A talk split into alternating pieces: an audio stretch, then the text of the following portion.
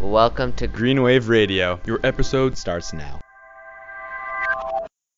Hi, welcome back to another season of Green Wave Radio. I'm Hayden Kim.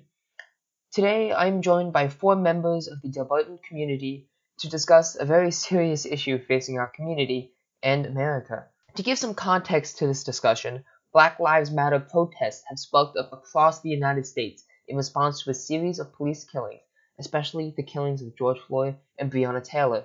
While these killings are far away from school, the ripples of these actions affect every corner of the country. It is important to understand and discuss how these ripples affect our school and our community. Here's our discussion virtually over Zoom.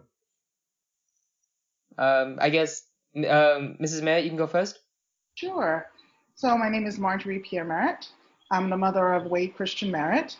Um, by profession, I'm an attorney, and I'm also a member of the Delbarton Parent Council on Diversity and Inclusion, which is an organization that supports the Delbarton administration in the promotion of diversity in the student body and in its faculty and administration, and promotes inclusion through activities that foster awareness, build community, and enables a celebration of all races and cultures.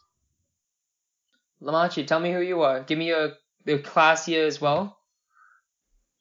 Uh, my name is Lamachi and we're Madu. Uh, I'm a part of Delbarton class of 2021. Um, I'm also a part of DAP, Diversity Among Peers, and I'm from Plainfield, New Jersey. Tell me, like, what year you graduated, uh, what university you go to, um, your name, you know, anything else interesting we might want to know about you. Yep. Um, my name is Jordan Hubbard. I graduated Delbarton in 2017. I was the uh, president of DAP uh, my senior year once I graduated. Um, I moved on to Drew University, which is about 15 minutes from Delbarton. So I'm at Delbarton quite often when I when I can be there. Um, I major in psychology and I minor in sociology. And at Drew, I'm a I'm the I'm a member of the Black Student Union um, on the board. I'm the um, director of philanthropy and alumni relations for the Black Student Union at Drew. Mr. Negrin, tell me who you are. Thank you, Mr. Kim. Um, Tony Negrin, going into my eighth year this year at Delbarton as a freshman English teacher. Um, in addition to that, I am a co-diversity coordinator with Jenna Gomez, um, and we are co-moderators of the Diversity Among Peers group. Um, varsity assistant baseball coach, middle school basketball coach, uh, moderator of the Council of Seniors, which is the student government group at Delbarton, as well as I am a member of the admissions team.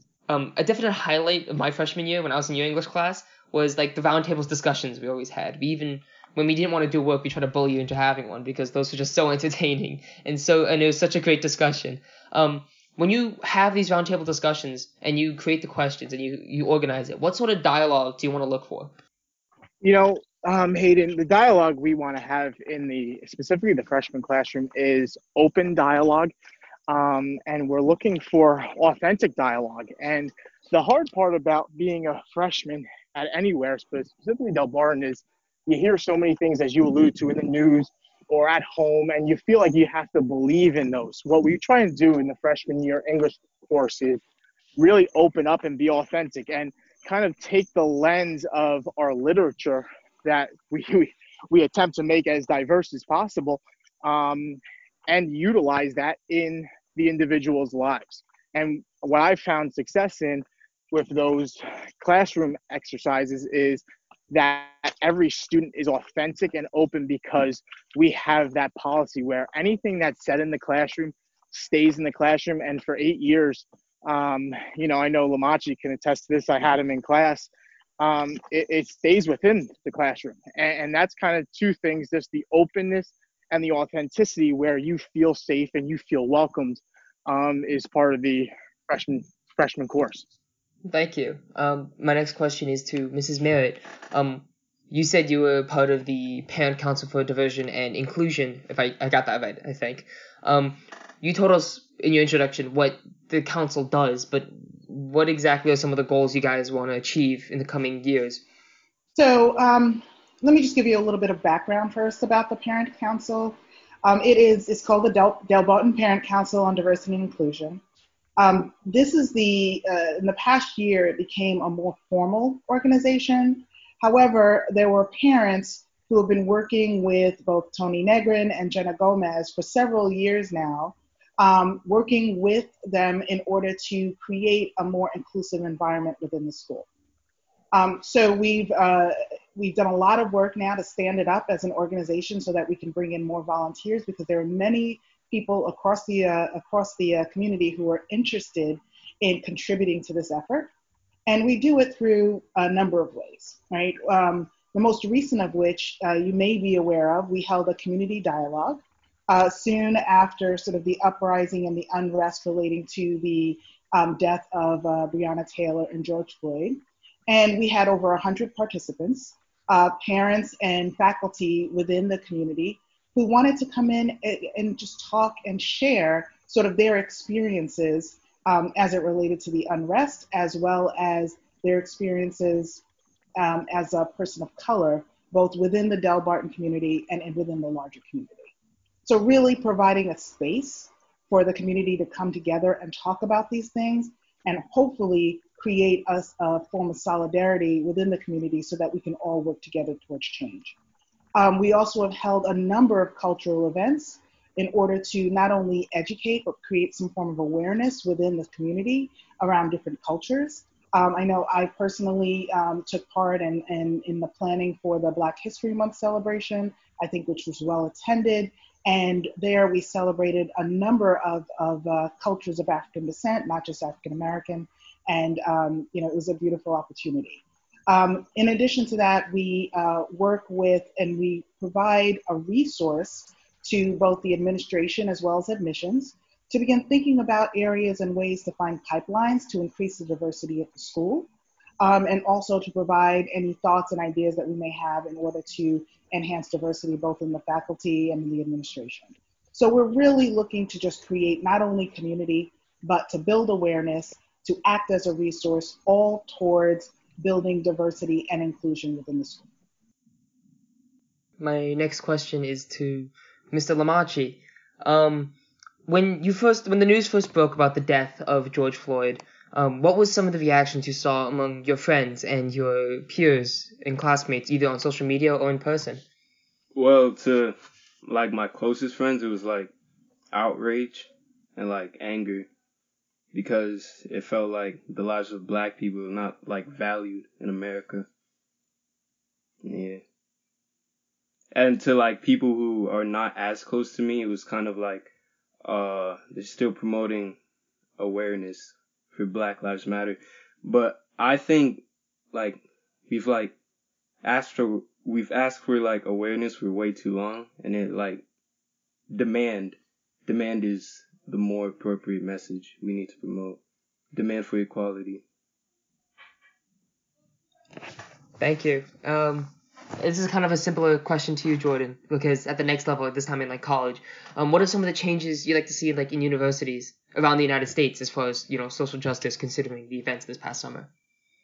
So, uh, I guess speaking from my own school's point of view about things that I want to see uh, see changed is more uh, representation among faculty and among uh, staff at your university. Um, uh, a big thing around people our age is the improvement of mental health and and um, just more education on that. And you know, there's a lack of diversity in our counseling center. There's a lack of diversity in our in our public safety system. Um, there's a lack of diversity amongst professors and things like that. And we also felt that a, a lot of our a lot of people at school did not have the, the necessary training for um like the necessary diversity training because there's often a lack of response from many people, many um, much of the administration when when things happened um, in life, and it was very upsetting to a lot of students. Drew's a, Drew's a very liberal school, so there's a lot of progressive um, and forward thinking people. So we had our own um, demands sent to the school, our student government, um, the Black Student Union, and other organizations at school all, all, um, you know, had had something to say. So it, it's great seeing a co- collective action from so many of your peers to to show support for something that you know, many of us are personally affected by and that we're so passionate about. Um, and it's just nice to see that so much of us are trying to take action. I don't think much change has happened yet, but I'm, I'm just glad that we're trying to do something.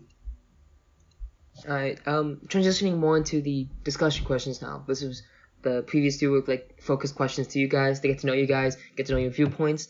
Um, these next few questions aim to spark discussion between you guys. So I'm not to do a lot of talking unless we I felt like the conversation has gone has run its course, and I'll move on to another question if that makes sense.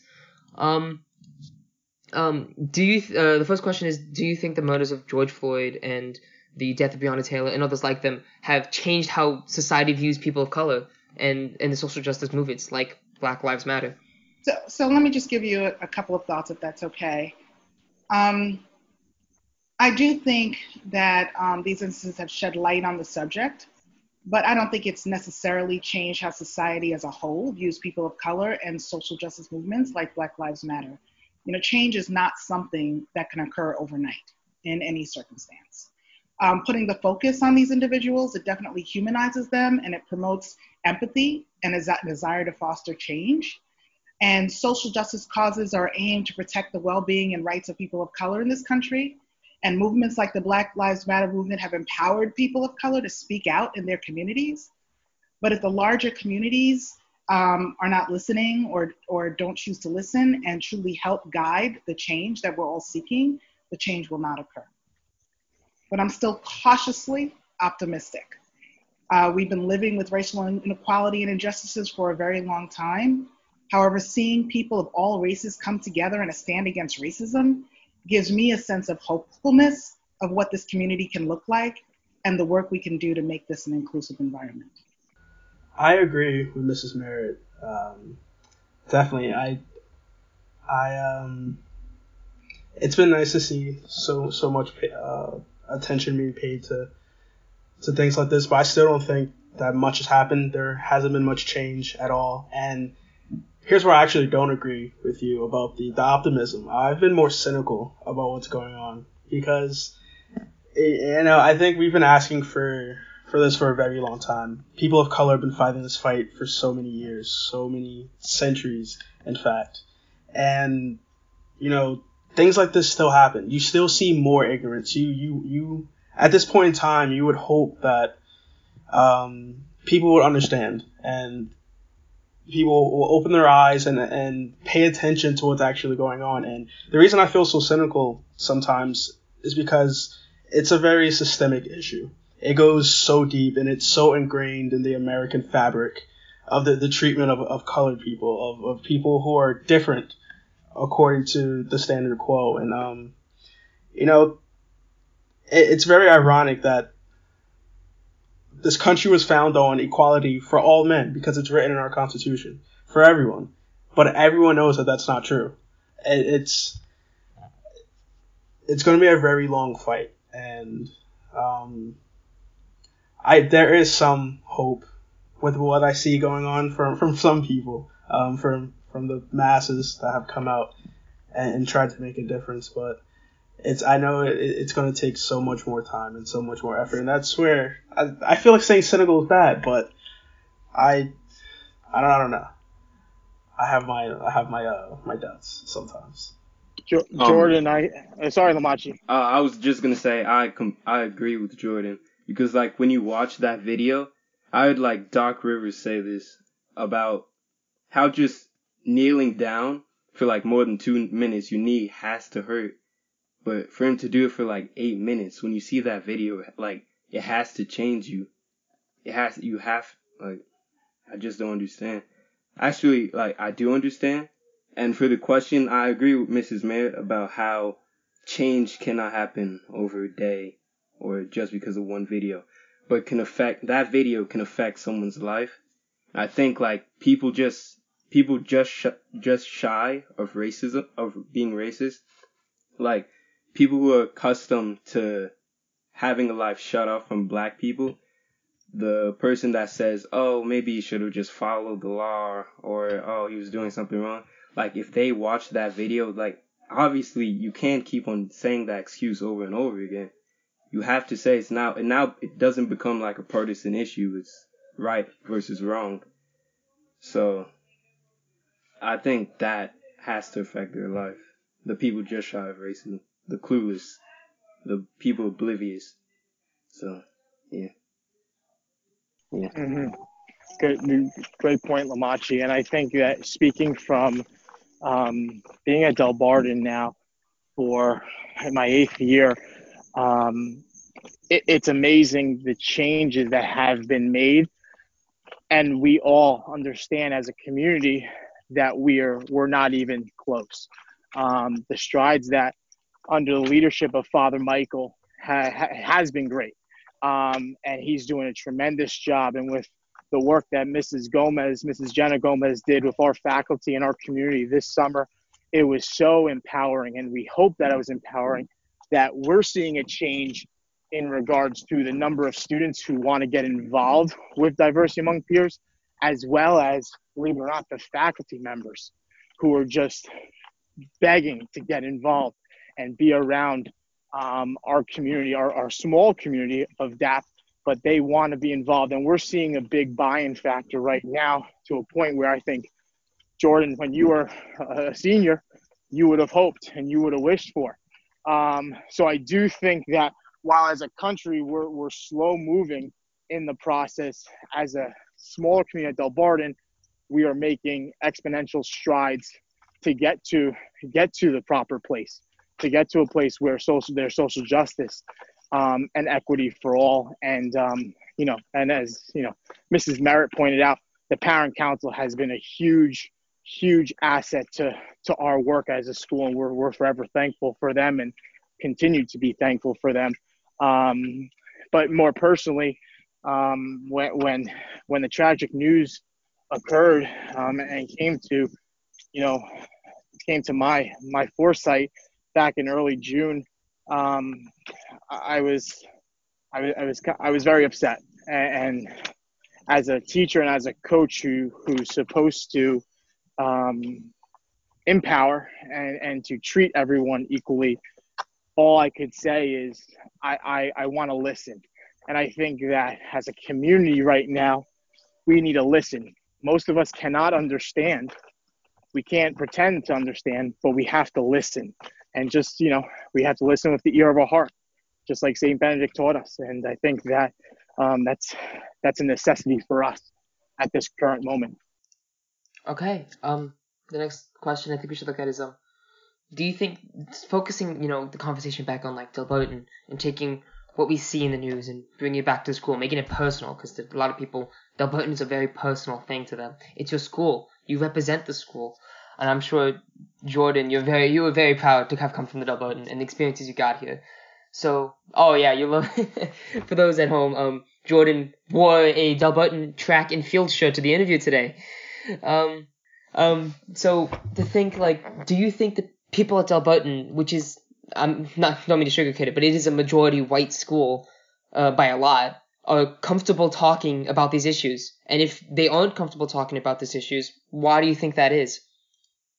From my experience, no. I don't think many students are comfortable at all um, talking about it. So when I graduated my senior year, we had three black people um, in my entire grade, and it's funny enough, we all happened to know each other before we even got to Delbarton. Um, so it was Delbarton students have a lot of pride and they, they, take a lot of pride in their school and it feels like a family. It feels like a brotherhood. And you know when they say the brotherhood of Delbarton, it, it's true. Um, and I, I, was proud to be a Delbarton student, but it wasn't without its its issues. Um, I was very much so aware of the, my skin color, of my socioeconomic status, of a lot of things while I was at Delbarton. Um, and quite frankly, many students don't pay attention to it because it doesn't affect them. Um, yes, they may have black friends and, and, whatnot, but at the end of the day, they don't have to deal with the issues that uh, students of color have to deal with. Um, I've heard the N word at Delbarton. I've um, I've seen a lot of things that, that shouldn't have happened. I've heard a lot of things that I shouldn't have heard at Delbarton. Um, and oftentimes, well, I can only speak for myself, but I know sometimes you didn't necessarily want to speak up because you were the overwhelming minority. Um, you were going to have many students that didn't agree with you, and sometimes he, I didn't always feel comfortable speaking up because I was usually the only one, only only person of color in my classes. Um, so if something occurred, I I often was alone. Um, and that can be very like for for some people that can be very um and like an unnerving, very uncomfortable situation. Um, and but it's reality. Um, but through DAP, through having Mr. Negrin, and then eventually Mrs. Gomez, and eventually uh, Miss Mrs. Alicia, I, I felt I felt more at home. Um, I knew I had people that were in my corner that would support me and, and um, understood what I was going through, and um, saw the potential in all of us, and knew that we could we could be great.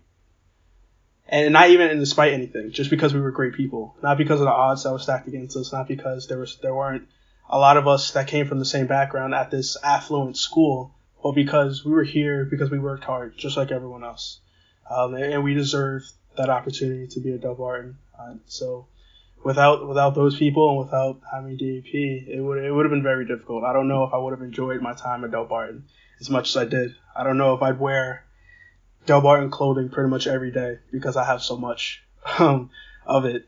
If it wasn't for those people, um, and the the work that we did to try to educate everyone else, uh, it was very special, and I think that's all you can do at the end of the day because if if you once you enter the Delbarton community, it becomes very important for you to help preserve it and to help uh, to to add something to it. Um, and that's that's what I think we, we try to do with DAP and, and for students like you, Hayden, who try to get a message out um, to educate the other students, and I think that's really important for young men and coming through Delbarton to understand and to learn and to, to want to do that themselves, um, to put more good out into the world. And Jordan, you know, it's thanks to you and thanks to your classmates in DAP who started the Many Voices One Brotherhood workshops that take place in the spring that enabled the openness to talk and to talk about issues of racism and social equality and social justice. And to go back to the question, students that attended those workshops or went to um, diversity conferences, whether they were the Mid Atlantic Regional one or the Student Div- Diversity of Leadership conferences um, that are that's a national one those are the students who do feel comfortable, Hayden, in speaking about such topics. And it's it's kind of funny every year. Freshmen do not want to engage in talking about literature that they're uncomfortable with or that they are unfamiliar with. And it's my job as a teacher, especially a, a teacher of such bright young men that we're trying to cultivate as leaders of this world to get into that place of uncomfort and kind of adapt motto is lean in lean into the discomfort. And it's amazing to see once that kind of ice is broken in the classroom the conversations as i stated before are very authentic and kind of free flowing and open and that's something that why we you know strive at Delbarton is to engage our students with so many conversations regarding diversity, equity, and inclusion work, and that's something that we're always going to strive for. Um, to add on to what Mr. Negrin said, uh, and also to go back to the question, uh, no, I don't think that uh, the white majority in our school is comfortable. Uh, but the reason why I think that is because, as I said, like most of the white people in our school, I believe, have before Delbarton have uh, how do I say this? I don't know. Uh, yes, lack of lack of knowledge, lack of and uh, a life shut off from black people. So yeah, that's the that's the best I want to say. Um. Okay. Um. You guys already kind of talked about this, but I think we can kind of go deeper into it. Um how do you think you can we can start having the kids open up as a school? How can we as a school open up to these kind of conversations and discussions? What either tools can we use? What ways do we approach these issues to make it seem like less of oh we're preaching like we're trying to preach, oh, you must do this, and more of a discussion, talk, trying to get to know each other better. Yeah. Um, so I. Oh. It's okay. I'll wait. I'll wait. okay. Well, I, I just wanted to say that, um, you know, the one thing that we can't do is pretend that the social, political, and cultural issues in our larger society outside of the school environment are not impacting the school environment as well. Um, feelings about current state of affairs are present whether or not they're being expressed um, in the classrooms. They're being expressed in other ways that may come out not necessarily in a way that we think is appropriate. So I think it is important for, um, for us to create safe spaces for these discussions, uh, whether it's at the student level or whether it's at the parent level through sort of the, the community dialogues that the uh, parent council is, is looking to uh, continually create throughout the school year. Um, I also think that it's important to increase diversity starting from the board of trustees, the faculty, the administration, and the students. Um, the more diversity that there is within the school, I think the easier these conversations may be because it won't be that um, some of the students in the school feel, like Jordan indicated, that they're the only ones, and so they cannot, you know, speak to this issue. They cannot raise a particular issue. Um, they may feel more comfortable if the numbers are a little bit larger to say, um, let's let's let's give this situation a little bit of thought and let's talk about what's happening here. Um, I think there needs to be a curriculum which teaches and celebrates all cultures and presents a balanced view of history and you know not just emphasizing um, black history as an example during black history month. Um, it should be a part of the normal dialogue so that current events that may reflect um, history can be discussed comfortably and normally within the classroom environment. Um, and also i just think that the administration and the staff should remind students of the core diversity and inclusion principles that the school abides by because this may empower all students uh, with the ability to say that certain behaviors are just not okay.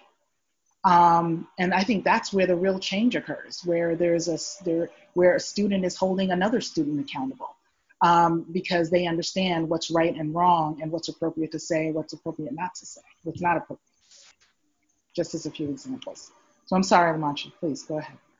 Uh, it's okay. Uh, I was gonna say, uh, to open discussion, we should we should lay out the facts because like people could always have their own opinion or do whatever to make them feel comfortable about their lifestyle. But if we hit them with the facts, like the truths behind redlining and black people being shut out of certain neighborhoods, uh, mass incarceration, starvation wages, you know, just the facts, so people truly know the injustice happening. And that's the way to enable the discussion, at least. Okay, I think those are a lot of great points.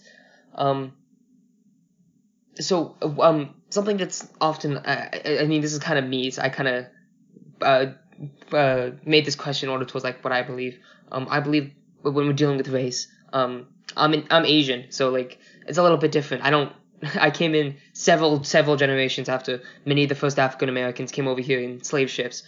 Um, but for me, I feel like it's a little bit of unconscious bias. A lot of people don't know that what they're saying is racist or like offensive. A lot of people just don't know. And when you see a black guy, a black guy, uh, a black black male, I should say, walking down the street, you automatically feel threatened, not because you're a racist, but because that's how the culture has formed you to be. It's unconscious. It's not anything fault with you, but fault with the of the culture that you grew up in. So I kind of wanted to say like, what role do you think like unconscious bias in not only the culture but in the media and in your classmates maybe plays a role in how people react to like these social justice initiatives? If that makes sense at all.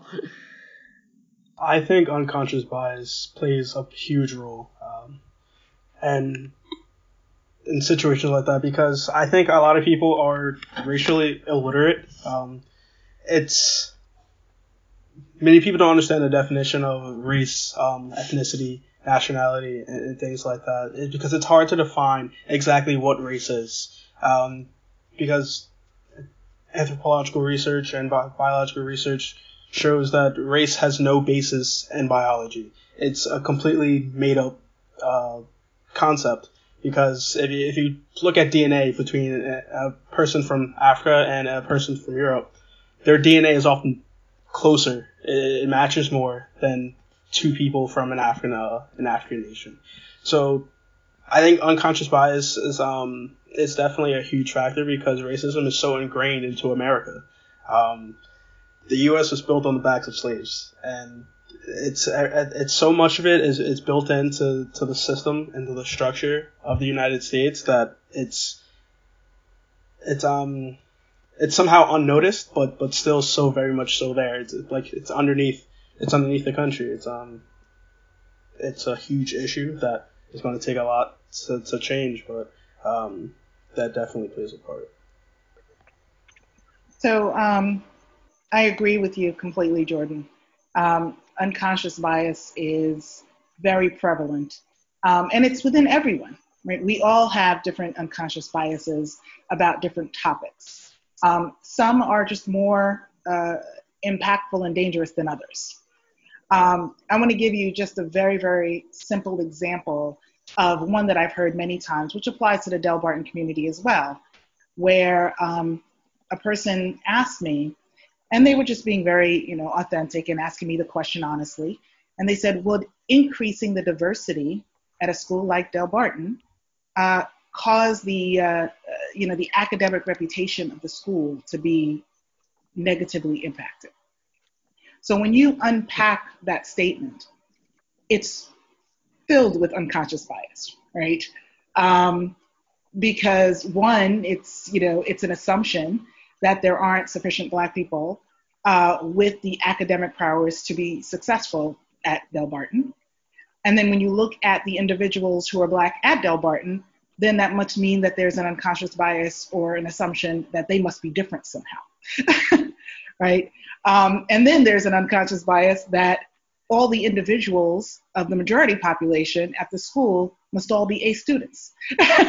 because, um, you know, obviously, you know, they're not bringing down the academic reputation of the school, which, you know, all of those statements are untrue, right? So, in that simple statement, you recognize how many stereotypes and unconscious um, uh, uh, biases make up a very simple question about acad- uh, attendance at a school like Delbarton. Okay. Go ahead. Go ahead. Go ahead.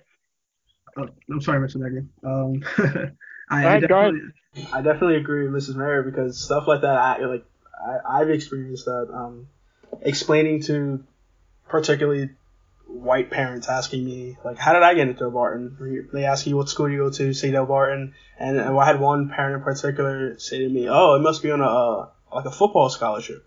Like, "No, I don't play football. I got into Delbarton strictly on academics, so it's an academic scholarship." Um, so it's the un- I'm sure it was a well, at least I hope um, it was an innocent question, but the unconscious bias of assuming because I was I was black and I'm a short, stocky person, so it looks like I played football. Um, I played freshman year, but that's about it.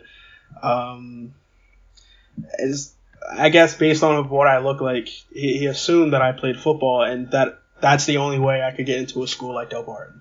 Not because I'm smart enough to be to be there. Um, I, I think back then it didn't really hit me until I thought about like years later that that, that that's something that that I've experienced that's actually um, real.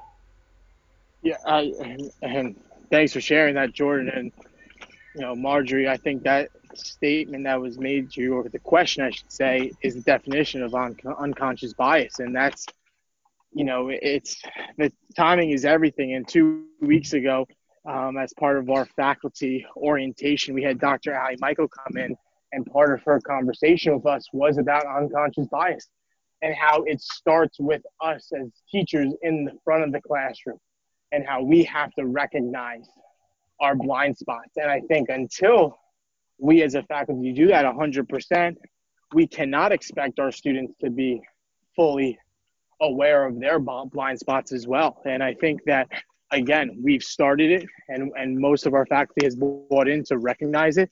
And we need 100% buy in to help that because until we do that, we can't, we can't get full diversity at our school um, because then it, it leaks into the admission side of things where we have you know prospective students and families who don't see a, a full buy-in, and that's something that we've kind of wrestled with and grappled with for the last three or four years, and we've lost fantastic, diverse students um, to other institutions because of that, because of the the um, you know, for lack of a better term, not 100% buy-in from our community in re- regards to realizing blind spots and recognizing them. So I do think that um, we were we're in the right direction for sure. And it was it was it was the, the catalyst was Dr. Ali Michael two weeks ago when she presented to us as a faculty. All right, those are wonderful examples, and you guys did a fantastic job breaking it down for us. Um, as a school that is known to create, you know, future industry leaders and future influential members of society, what steps can we take in order to root out this sort of unconscious bias, or we, do we even need to? Do you think it'll work out its way out by itself? Um, I say the first step is always like respect, like respect of like dignity, respect of background, and yeah, I would say that knowing that everyone is on an equal footing is the first step to eliminate that bias. So yeah. Um, Hayden, um, I don't think unconscious bias is something that can ever work itself out um, unless uh, there is some work that is being done to help an individual to do that. Um, essentially, it requires uh, learning how to be self aware, um, understanding and being aware of some of the biases that may be impacting your decision and your views, and then making a conscious decision not to react based on that conscious bias. So I don't think that's anything that can be done naturally. I mean, I'm thinking even in a corporate setting, that people are trained um, to uh, learn how to identify unconscious bias and not make decisions on behalf of the, a company based on those decisions, whether it's hiring or even whether it's in business, um, whether it's in suppliers, et cetera. So I think we need to be intentional um, to provide the students the tools with which to um, combat that, including providing them with more of an opportunity to learn more about sort of the cultures and the people that um, where some of these cultural biases uh, may stem from. Okay, so what I say is if we want to develop racially competent industry leaders and influential members of society who will promote a nation of empathy as well as fairness and human decency, then we need to take very proactive steps to root out unconscious bias, as well as challenge conscious bias. Wonderful answer. Thank you. Um, I think this will probably be um, my final question. Um, actually, no, wait, let me think. Um, kind of going back to the point uh, before about, like, you know, unconscious bias at Delbarton and trying to, you know, find ways to, uh, find ways to, what's the word, um, self-monitor, I guess. Um, what what programs would you suggest here at Delbarton, and this come from anybody? What programs do you want to see happen at Delbarton that would help the students understand whether they're what about what they're about to say has unconscious bias in it, or if the decisions they're making is based on the unconscious bias? Well, I think you know, um, Hayden, we have had a program at Delbarton, um, and, and DAP goes without saying, but the social justice workshops and I'm pretty sure Jordan, you might have led some when you were a junior or senior, and I know Lamachi, you led one last year as a junior. I think those, not only for freshmen, but they should be opened up to the whole community, where we take that day or days as it is now, and really key in on those factors as a community. Um, you know, they've done a great job for the freshmen, um, and I think that it has struck a chord with many of the freshmen for years, but I, I just wonder what if we opened it up to the entire student body? I think that's one that's already built into our schedule, and I could go on and on. Um, Mrs. Gomez and I have a laundry list of, of things that we could get done um, for our students, but I do think that's the first area where we can, if we could get the whole student body involved, I think that would, you know, uh, provide us with a great opportunity. I agree with Mr. Negrin. I just think that uh, that stuff has to be put into the curriculum of the students. Um, there should be more. Uh, that's a point Mrs. Merritt made earlier about how, how a lot is a lot of this information needs to be put into the curriculum, not only for the students but for also um, the staff. Um, and, and that so that way many students will will get to um, will get the information that they need and can like you said self monitor um, what they're about to say um, because that way they have the tools and the information hopefully understood and, and can think well should I be saying this can I say that or what what are, what are my actions uh, showing ab- about me what can I do to be more of an ally instead of um, being ignorant ignorant towards the um, the situation. So I, I definitely agree with, Mr. Negrin, and that has to be in the curriculum too.